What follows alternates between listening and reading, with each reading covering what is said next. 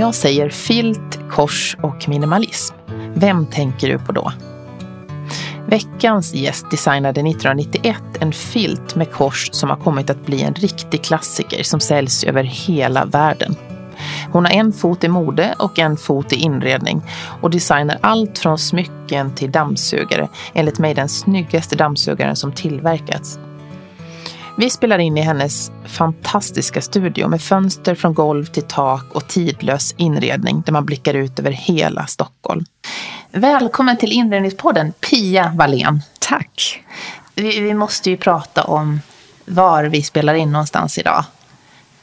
För vi blickar ut över Oscarskyrkan och Narvavägen. Och det är ju, jag tror inte jag har spelat in någonstans tidigare som är så med, med en sån vacker inspelningsmiljö. Nej, men det är väldigt fint. Väldigt glad och tacksam att få vara här. Ja, för vi sitter i din studio nu. Ja, det stämmer. Och eh, det som är eh, fantastiskt kanske med rummet är ju att när huset och fastigheten byggdes 1886 så byggdes den här ateljén. För att vara en ateljé? Ja. Och den första som hade ateljén var Cederström som gjorde Karl XIIs likfärd. Så att eh, många konstnärer har varit här under årens lopp. Och, och det är vi... fantastiskt tycker jag. Ja, nu är det Oscarskyrkan. Ja, det är en kär vän. Oscarskyrkan ja. och dess klocka. Ja. Men eh, det hade varit roligt om man hade byggt faktiskt fastigheter idag. Och också tänkt på konstnärer, formgivare och så vidare. Mm. Hur viktig är den här studion för dig i ditt arbete? Nej, men det är en stor, vad ska man säga, inspiration. Låter kanske som en floskel, men det är väldigt inspirerande att vara här i det här rummet. Och det är klart det finns många rum som är med den här rymden. Men just med, med det här fönster och ljusinsläppet så är den ju väldigt unik. Ett gigantiskt fönster. Ett riktigt ja. ateljéfönster kan man väl kalla det. Ja. det stämmer. Och du sa innan vi började spela in så sa du att ibland när du har varit borta utomlands och så kommer du tillbaka, då blir det som att du bara nästan gråter av lycka. Ja, jo, men det är ett fantastiskt rum och också, som jag har sagt någon gång i någon intervju, att arkitektur påverkar. Så är det.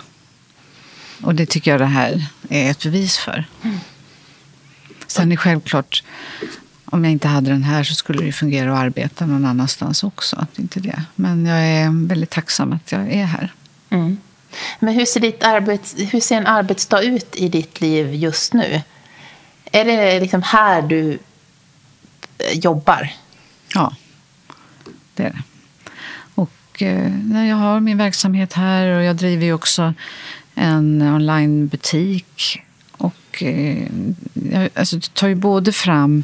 Alltså jag är ju både designer och sen håller jag ju, eller har jag ett bolag som eh, jobbar med distribution och produktion också.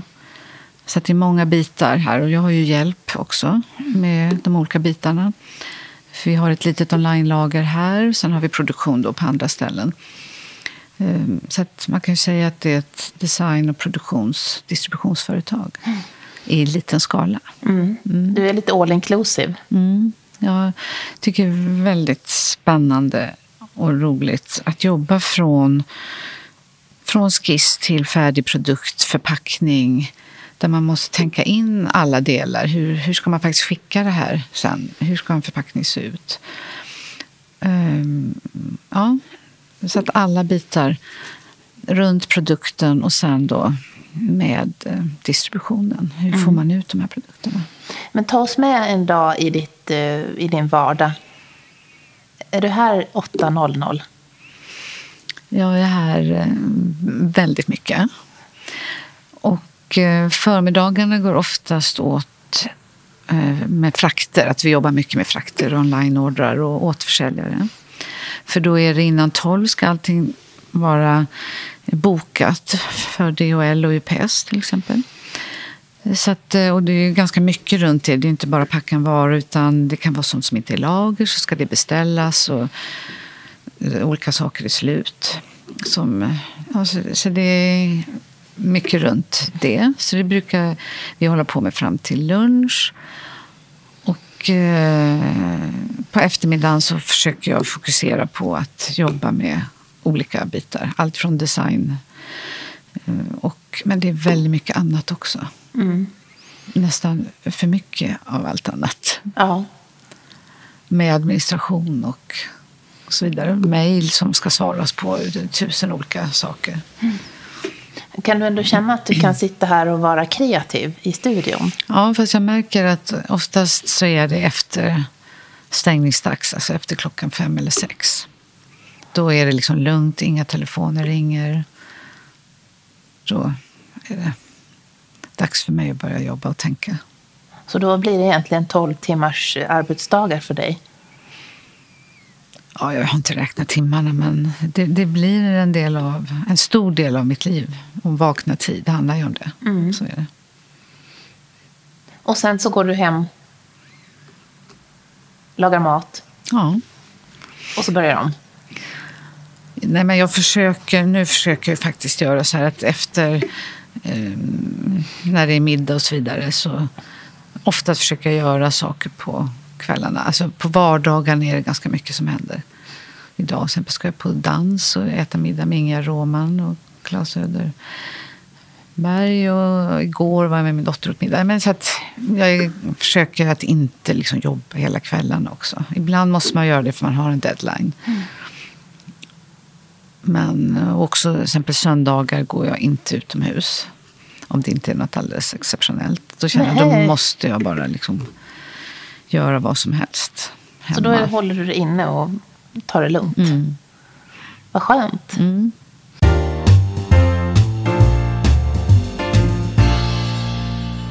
Men du står ju med en fot i mode och en fot i inredning. Hur är det fortfarande så att du känner att du står på, i två världar? Eh, man kan väl säga så här att jag, jag är ju skolad Beckmans mode och jobbar ju med, med mode eller kläder i, fram till lite efter millenniumskiftet. Då bestämde jag mig för att, att det där fick rinna ut i sanden. Men jag, jag ser inte att jag har slutat utan jag ser det hela tiden som vilande. Eh, för jag är ju väldigt intresserad fortfarande. Jag följer ju visningarna och vad händer inom tyger och, och inom modevärlden. Jag tycker den går ju väldigt snabbt framåt och det händer väldigt mycket inom utvecklingen av fibrer och så vidare.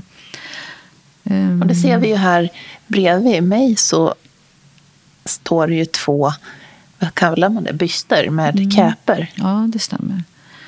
Ja, de, de har jag gjort för ett par år sedan tillsammans med Felix Roll där jag kände att jag ville pröva att använda den här industrifilten som jag har jobbat med i många andra produkter.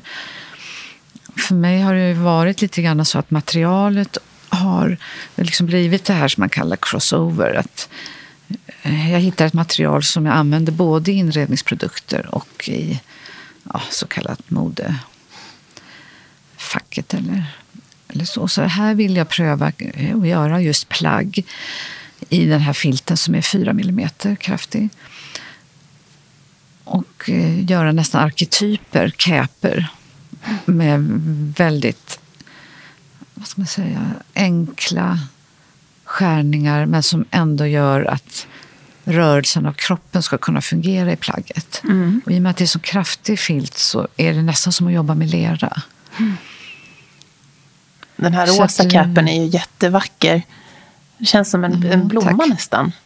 Ja, men vi har jobbat med några olika former som vi har utvecklat till olika också utställningsprojekt.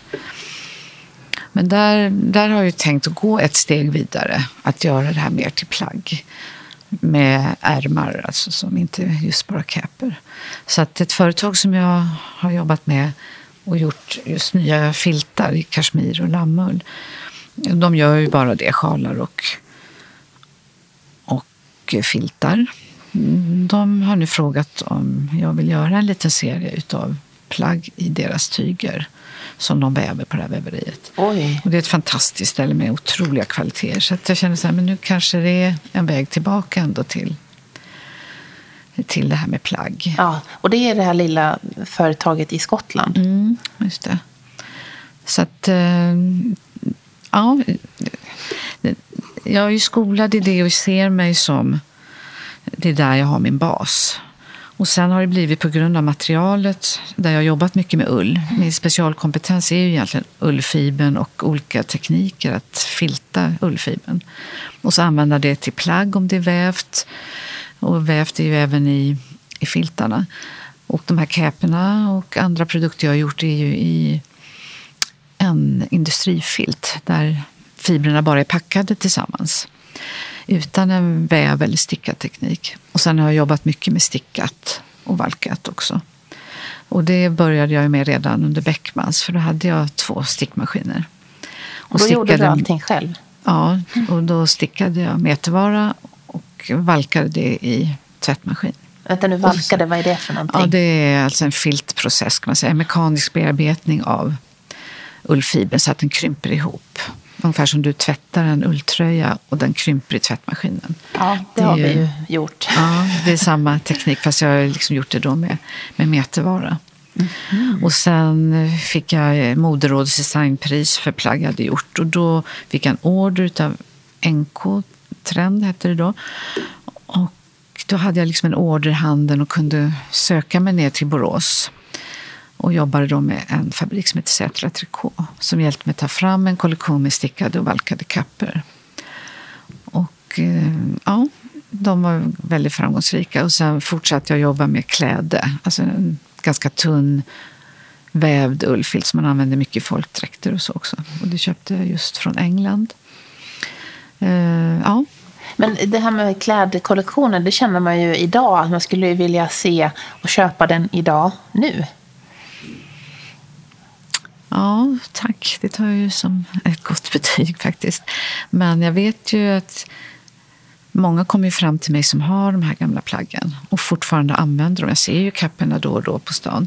Och också av unga människor som har liksom tagit över dem efter mm, sina föräldrar som är då min generation. Och eh, jag jobbade ju väldigt mycket då med flatlock och overlock som man ju jobbade bara med inom underklädesindustrin. Och då hittade jag tre kvinnor som hade varit uppsagda när Acers lades ner och som hade också köpt upp maskiner. Så jag jobbade med dem och de sa ju i början såhär, nej men det går inte att sy i de här ulltygerna. Men eh, det gjorde ju det. Och det var ju väldigt tidigt med att jag hade ju aldrig fodrat eller invikta kanter utan flatlockade och avlockade. Och det ser man ju ganska mycket av nu. Mm. Men ehm, ja. Då, ja så det ska bli spännande att se om jag kan ta fram någonting ja, och det som känns, känns nytt idag. För, ja, för det, det har ju det, hänt så väldigt mycket också inom ja, design och plagg. Mm. Det som kännetecknar dig det är ju, tycker jag, den här tidlösheten. Att du har det, de sakerna du skapade i början är lika aktuella idag det är ju en konst i sig att, att, att, man kan, att få eh, konsumenter att känna så. Mm, ja, men det, jag har nog alltid försökt så här att, att jobba tidlöst men ändå modernt. Jag vill inte att det ska kännas för tråkigt och slätstruket heller. Utan jag vill ändå att det ska vara någonting speciellt för tiden eller för Eh, ja, så att det blir någonting som känns nutida eller modernt eller vad man ska säga. Mm. Och sen är det väl, eh, ja, att det inte är för kanske ja, med dekorationer och med olika element som gör att man känner den här, att den är gjord under en viss tid. Ja. Men har det alltid varit så sen, sen du började skapa att du har en... Nu kommer det någon. Nu måste ja, vi måste ta en liten paus.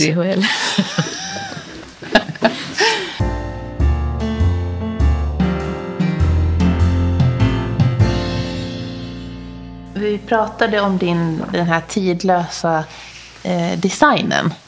Mm. Som en del kallar också minimalistisk.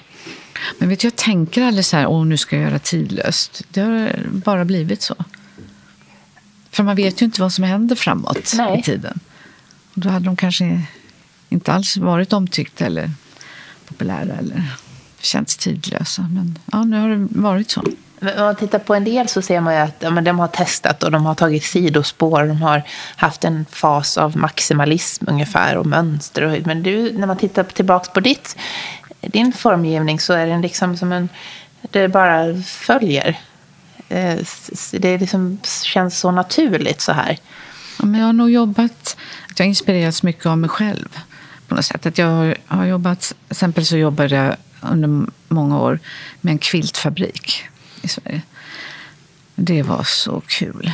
Och då började jag ju med att quilta eh, kläder. Och så hade jag ullvadd och så var det viskos längst in då mot kroppen. Och sen då gjorde jag randig filt, sen började jag göra rutig och sen så med vita stickningar och sen hittade jag andra mönster att kvilta. Och sen började jag ta bort vadden så man bara fick ett foder på insidan. Sen tog jag bort fodret också så gjorde jag olika dräkter. Och sen började jag, eh, när jag var i Kina så var jag väldigt förtjust i Kinajackor. Och då tänkte jag nu ska jag göra det i silke.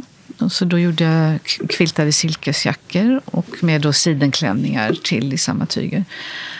Och sen började jag göra i bomull. Kviltade plagg och kjolar. Och sen jobbade jag ett tag för ett företag. Och då jobbade jag med linne kviltat. Så det är precis som du säger, att det ena ger liksom det andra. Så jag är inte så här, i år är det hösten så och så, då ska vi ha quiltat. Och nästa år är det paljetter. Och nästa, utan jag har ju, ja, att jag ser så här, men hur blir det om man gör det där och det där? Det är hela tiden en, en tanke som oroar som jag vill få tillfredsställd. Hur, hur blir det och hur blev det? Men du måste ju höra det här. Du sa när jag bodde i Kina. När jag var där. Ja. Jag har inte bott där, nej. Är det någon, en kultur som har inspirerat dig? Ja, jag tror Asien överlag har inspirerat mig, det kan jag nog säga. Ja. För du gjorde Asplunds skåp som Mm, hette. Chi. Ja. Som känns lite... ja, det är ju inspirerat av ett kinesiskt bröllopsskåp i en kombination av ett svenskt, inte allmogeskåp, men ändå i sin minimalistiska ton kan man säga. Mm. Också med, med färgen med rött och guld var ju ursprunget. Och sen har ju Asplundarna, så att det passar in i deras övriga kollektion, Mm. valt färger. Mm. Eh, om man säger filt med kors så tänker de flesta som är intresserade av design på din filt Crux som du designade 1991. Men, men, eh, och den ser vi ju här där vi sitter nu. Den är ju fantastisk i alla versioner. Men kan du inte berätta lite om den som, som den här designikonen som du skapat? Ja, det började då 91. Gud, nu börjar jag liksom känna att jag blandar ihop här kanske. Ja, men Nej. det var med Kuwait. eh, Ja, nej, men just det. Jag skulle göra en filt. Alltså, det fanns ju ingen filtindustri kvar alltså, som gjorde filtar. Vi hade ju Tidstrands och, och förnämliga filtindustrier. Som allting var ju försvunnet. Och i och med att jag jobbade med... Jag började göra faktiskt på Sätila en stickad filt. För att jag kunde inte hitta vad jag skulle kunna göra en vävd. Och då när jag skannade marknaden såg jag så det finns ju ingen industri kvar. Um, men då började jag göra och tänka att jag fick kontakt då med Östergötlands ullspinneri som spann garn och de visste att jag kunde göra på Island filtar. Det fanns någon kvar där. Ehm, och då när jag började jobba med mönsterbilden så var det ju som du säger under Kuwaitkriget. Eh, när man satt och följde det här kriget på tv. Jag tyckte det var så skrämmande. Och sen hade jag sett i gamla, jag är ju väldigt intresserad av svensk folklore. Och det är ju där man har använt också mycket det här stickade och valkade, just från Dalarna. Och jag hade ju förmånen att ha Barbro Grytnäs som min huvudlärare under Beckmans, som just kom från Dalarna. Så vi hade ju mycket uppgifter utifrån eh, vårt folklore. Så därifrån kom den här idén med stickat och valkat. Um, då tittade jag mycket och har mycket litteratur runt, runt folklore, både inredning och när det gäller plagg. Och då såg jag att det hade varit en utställning på Liljevalchs, vilket år har jag inte nu i minnet, där det var den här korssymbolen i just ripsmattor. Och mattor också, något som heter Ölandsryer, som är så vackra. Så då ringde jag också och tog kontakt med hemslöjdskonsulenten i Kalmar och har, har, faktiskt någonstans här, eh, för man har ju inventerat då gamla såna här rya, Ölandsryer. Fantastiskt fina. Off-white och så är det röda årtal när de är gjorda och olika symboler. Och där korset ibland finns också. Mm. Och att eh, enligt sägnen då så stod symbolen för eh, hopp och också linjen eller punkten där himmel och jord möts. Och det tyckte jag var en ja, fin symbol och också väldigt grafisk och stark symbol. Och då hade jag bara sett eh, Malevich, Josef Beuys, alltså inom konstvärlden, att man hade använt symbolen. Och då kom den till på kruxfilten. Och den gjordes då först på Island. Och eh, vi gjorde den sen. Faktiskt fanns ju en designgrupp som hette Element. Sen gjordes inom ramen för den, in, i den gruppen. Så när den lanserades senare så var det väldigt stor uppmärksamhet runt den. Dels den röda färgen, som ju då Röda Korset tog kontakt med mig och jag fick eh, information om att enligt FN-stadgar så får man inte använda rött kors på vit botten. Eh, så så det var stora diskussioner runt det här och sen får jag använda då en viss typ av rödgul mot orange färg och så vidare. Eh, och sen även den svarta fick jag ju mycket ja, att den inte fick visas, fick inte presentera den till exempel på Svenskt Tenn när Element hade en visning. Nej, varför För inte det? När det sakral och begravning och man fick associationer som var negativa. Okej. Okay. Mm. Så att, eh, men den, den tycker jag är en av de viktigaste produkterna i mitt yrkesliv. Mm. Och också som du säger, jag har den här i min studio. Och jag tröttnar aldrig på själva formen och det blir lika mycket mellanrummen och sen är det positiv och negativ. Och den är, den är väldigt stark. Och vi var ju inne på det förut. Jag har ju alltid intresserat mig mycket för just symboler. Inte så mycket att jobba med mönster. Men eh, ja, just olika symboler som jag inte egentligen har vågat heller att jobba med i produkter. Kände du att korset, när du började jobba med det, kändes det lite förbjudet eh, då också? Nej, jag såg Nej. det som en eh, tro, hopp och kärlek ungefär. Mm. Och jag ser det inte som en religiös symbol i och med att det är ofta ett längre, att stapeln som går neråt är längre då. Men eh, en stark symbol ändå därför att den, har, den är så mångbottnad. Det är det som gör den intressant tycker jag. Vissa tycker att det är ett plus och vissa, man har mycket men funderar du på andra symboler också? Som, som, uh... jag har ju, har ju funderat mycket runt svastikan och stjärnan och, och sådana starka symboler som har funnits mycket i olika etniska traditioner men som har blivit en stark symbol för någonting specifikt som jag tycker är väldigt synd. Mm. Och ändå har man ju stor respekt för att inte missbruka en symbol. Men där ser man hur en grafisk symbol kan alltså ha en så stark innebörd och det är väl det som har intresserat mig väldigt mycket.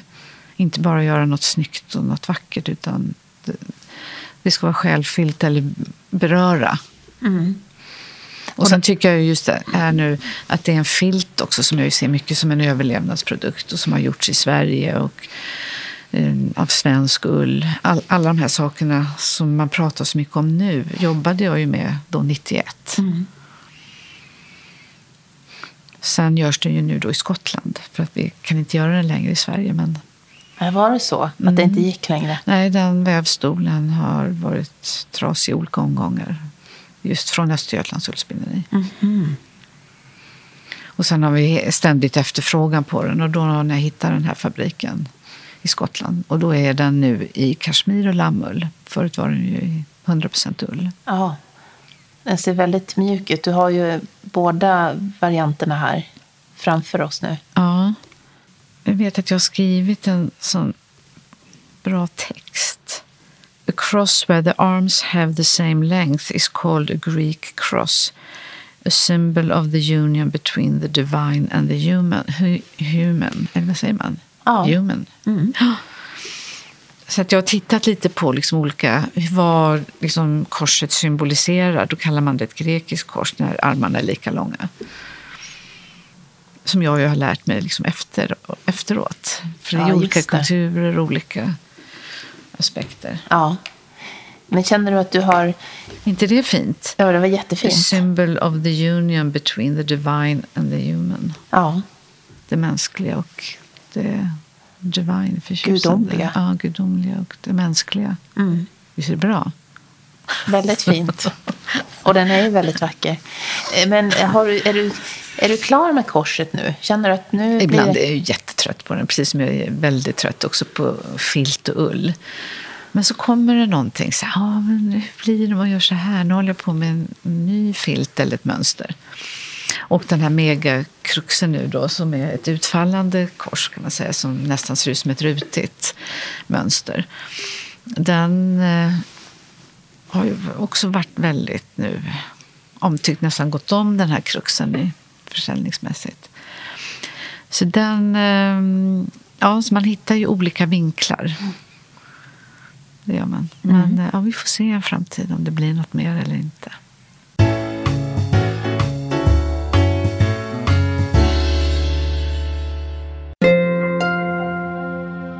Gå gärna in och prenumerera på Inredningspodden med Johanna Hulander så får du en notis när nästa avsnitt släpps. Gå också gärna in och skriv ett omdöme eller en recension så att ännu flera hittar till just den här podden. På inredningspodden.com finns alla avsnitt samlade för olika sätt att lyssna, till exempel Spotify, iTunes eller Acast. Du vet väl att det finns ett snart 70-tal avsnitt med många olika spännande gäster i arkivet. Följ även Inredningspodden på Instagram. Där finns jag under ett inrednings podden eller på Facebook inredningspodd. Där kan du skicka meddelanden, se korta filmer från varje avsnittsinspelning. Och för samarbeten och sponsring så mejla till info.joelhome.se. Ett stort tack till dig som lyssnar på Inredningspodden med mig, Johanna Hulander. Tack vare dig är Inredningspodden nu den största intervjupodden som handlar om skandinavisk inredning, design och arkitektur. Och det är jätteroligt att ni är så många som lyssnar varje vecka. Och hör av er om ni har önskemål om gäster. Ni når mig på info.joelhome.se. Men vi måste också prata om eh, eh, om att du har ju jobbat med många olika uppdragsgivare under åren. Bland annat Brio där du skapade jättefina, ska man kalla det, smyckeskrin och spegel. Ja, just det. Då, det, då, då fick jag faktiskt en förfrågan att göra textil för dem.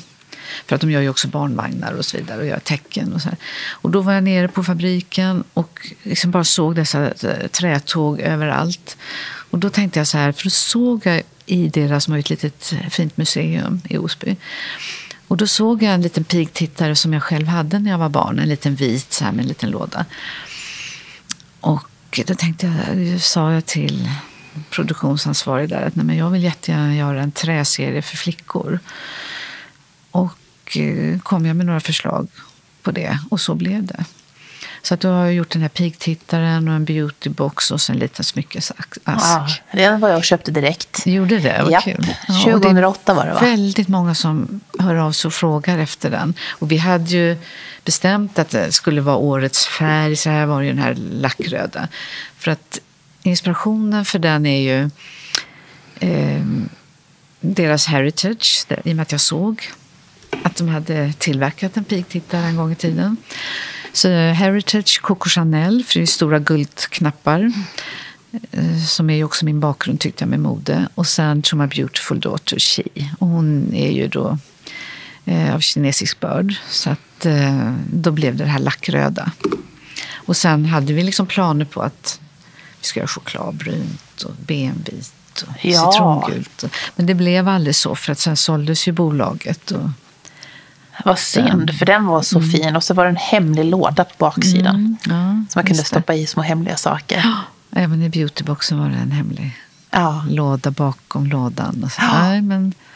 Jättefin. Mm, men sen tack. jobbar ju du med eh, Ikea, Asplund. Och sen måste vi prata om dammsugaren.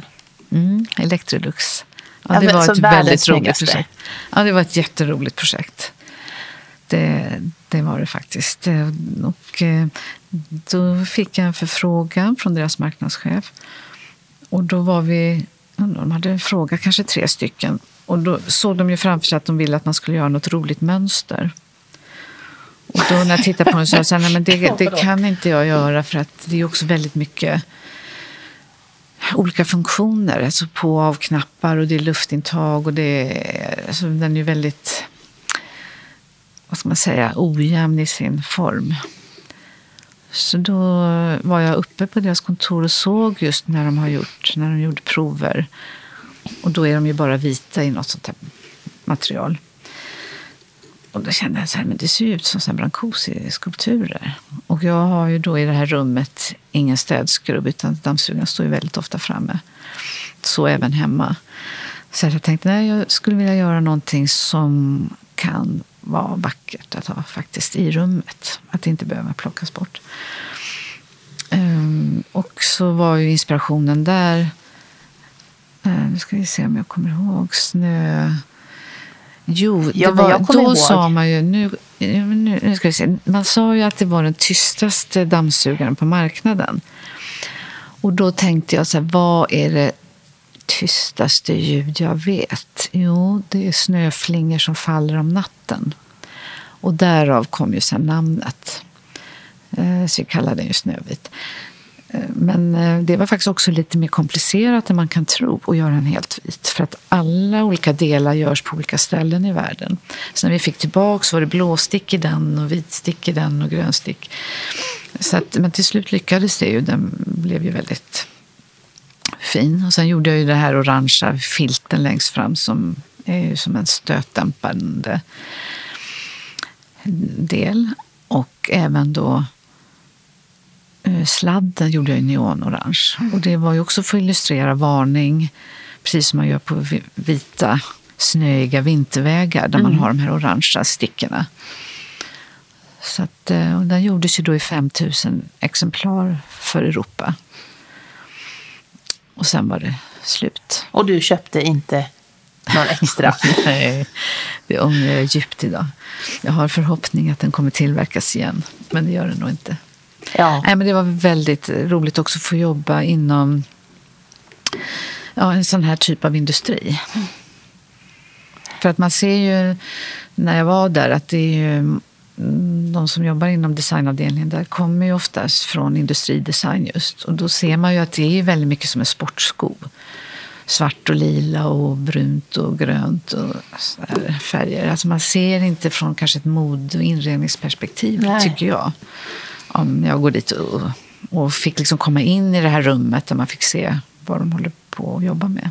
Så vi kan väl göra ett upprop till de som tillverkar dammsugare att tänk er för för att det, jag menar, det måste ju vara många av oss, och även ni som lyssnar, som har dammsugaren framme varje dag. Vem mm. orkar släppa ut och in dammsugaren? Ja, jag ser ju också att Electrolux har försökt göra en variant. Vit och grå. Man har ju inte fått alla delar och så. Ehm, och även en annan färgställning som jag hade på förslag också har man ju försökt ta upp. Men eh, ja, det var väldigt roligt att få jobba med Electrolux, det måste jag säga. Vi håller tummarna att det kommer, att det kommer tillbaks, tycker jag. Ja, en variant kanske. Det roligaste skulle vara att göra hela formen. Ja, precis.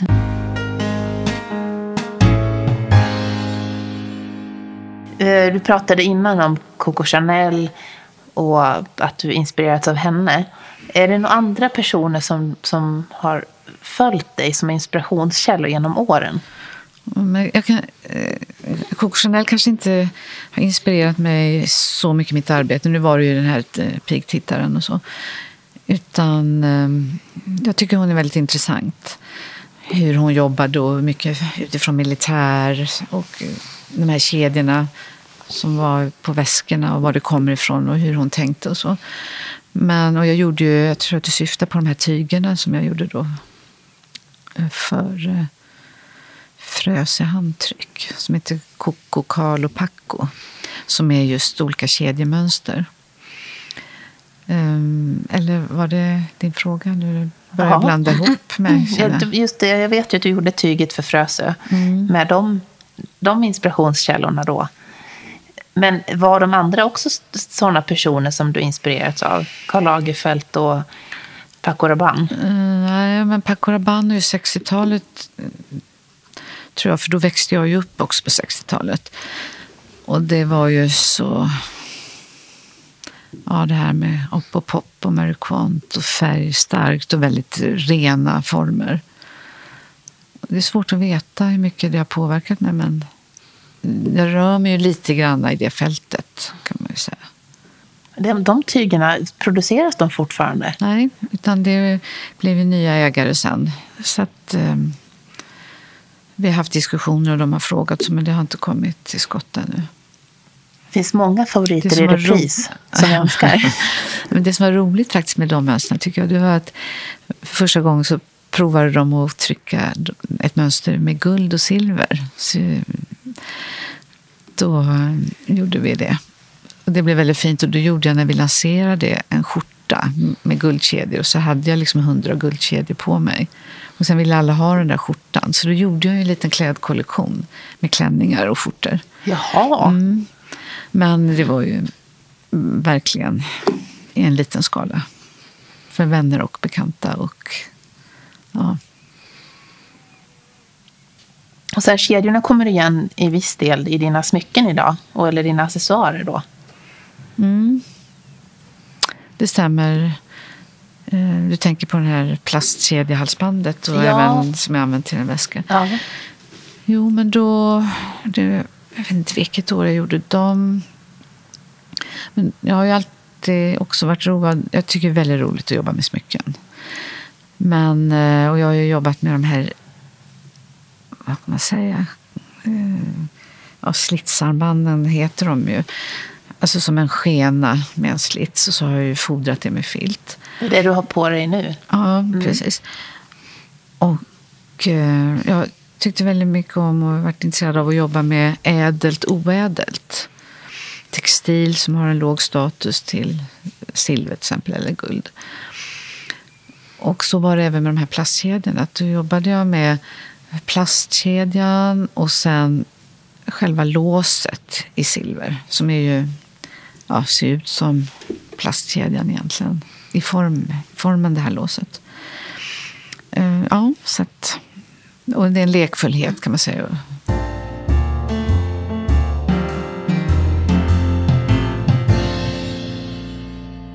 Vi måste prata om dina planer framöver.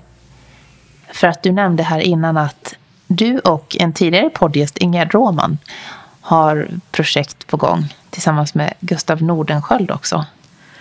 Ja, det har varit ett pågående projekt. Det startade väl för, jag vet inte, kan det vara fyra år sedan kanske?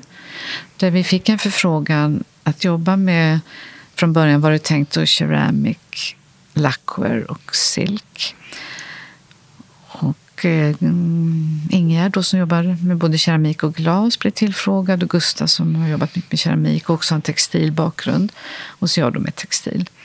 Så att eh, det, just den keramiska delen som vi har påbörjat Där, då har vi varit i en stad som heter Kumatsu City som ligger i västra Japan.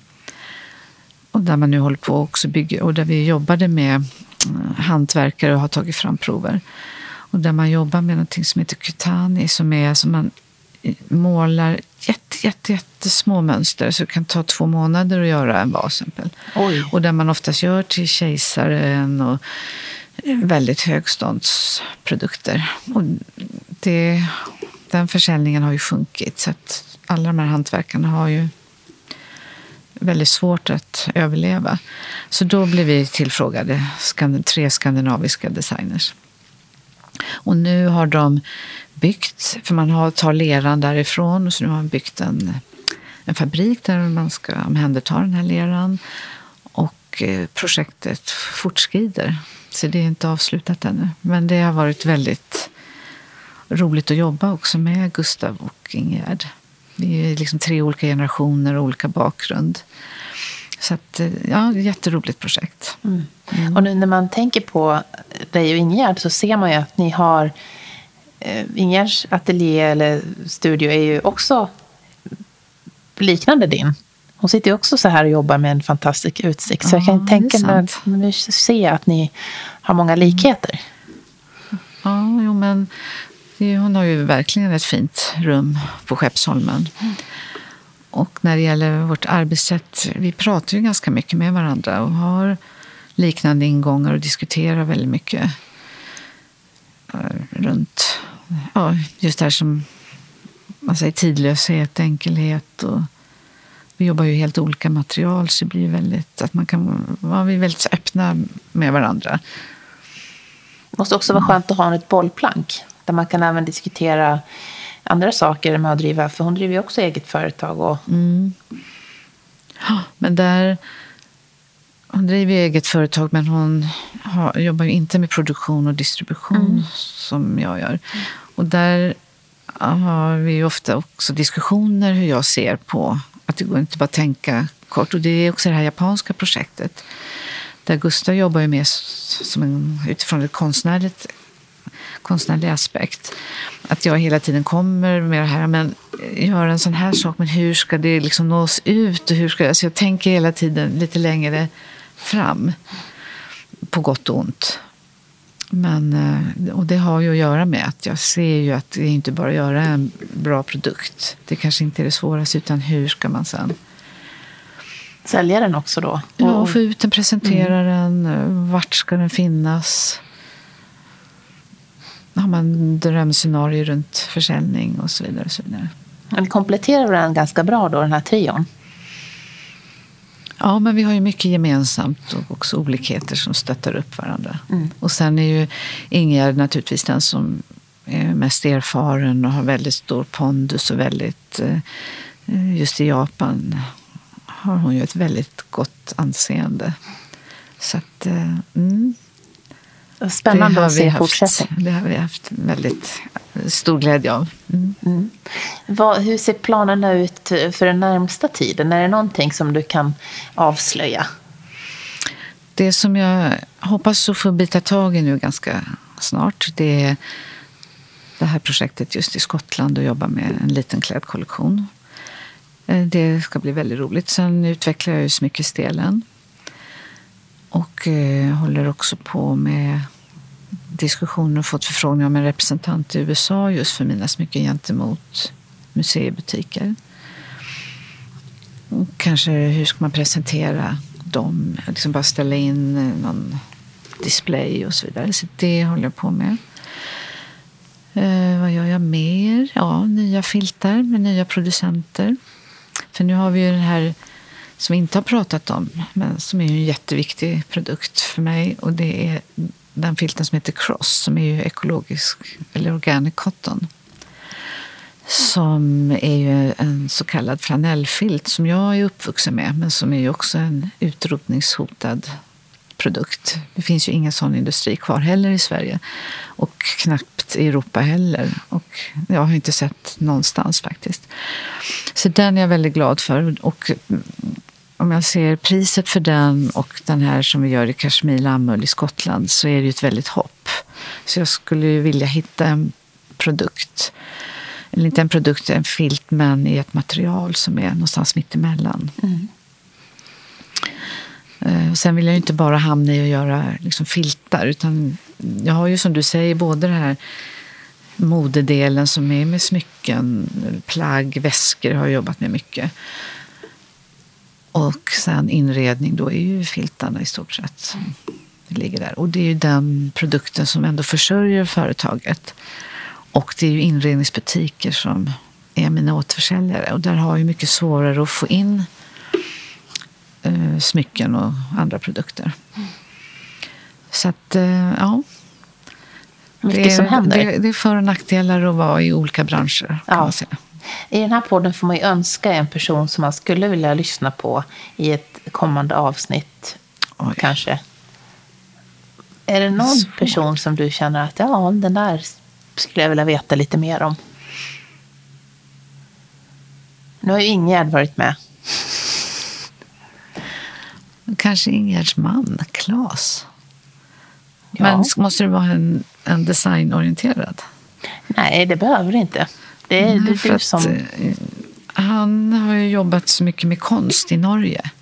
Och som jag inte förstår att man inte har känt till mer. Med stora internationella konstnärer. Eh, som man har specialgjort konstverk på olika platser. Eller framförallt i Oslo, men även Trondheim. Så varje gång han berättar om det så känner jag fantastiskt eh, spännande att lyssna på. Och få veta och som man skulle vilja också åka dit och titta på. Ehm, sen tycker jag ju, om jag får ytterligare säga, Barbro Grytnäs som jag nämnde förut. Som har varit väldigt betydelsefull för mig.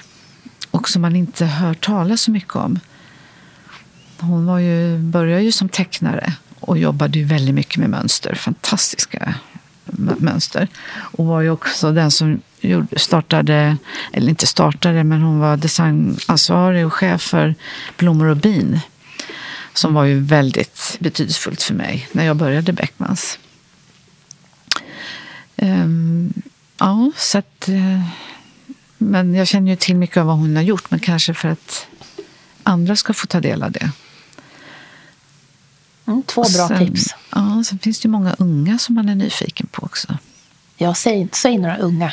Um, såg till exempel, jag, var, jag satt ju i juryn för Formidabel på Formex. Då var det ett företag som hette Reborn in Color som jag tyckte var väldigt spännande. Som jobbar med duntäcken och lakan. Och man köper gamla lakan och färgar om.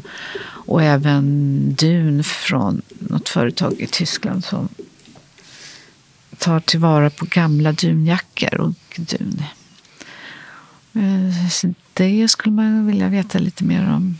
Ja, men det finns många intressanta. Jo, jag tänker också på Susanne Beskow som ju ända sedan Beckmans har fokuserat på att jobba med plisserat. Nästan hantverksmässigt utav mm, gamla sjalar och tyger. Allt det här ligger så i tiden, men jag tycker det är värt att lyfta fram personer som har en passion och som ja, viger sitt liv åt det helt enkelt. Tack för tipsen. Många bra namn har jag fått ner nu. Ja. Eh, om man vill komma i kontakt med dig, hur hittar man dig? Jag har ju en hemsida. Eh, Så där eh, är det enklast att ta kontakt med mig då kanske via mejl. Tusen tack Pia. Tack så mycket, det var jättetrevligt att ha dig här. Ja,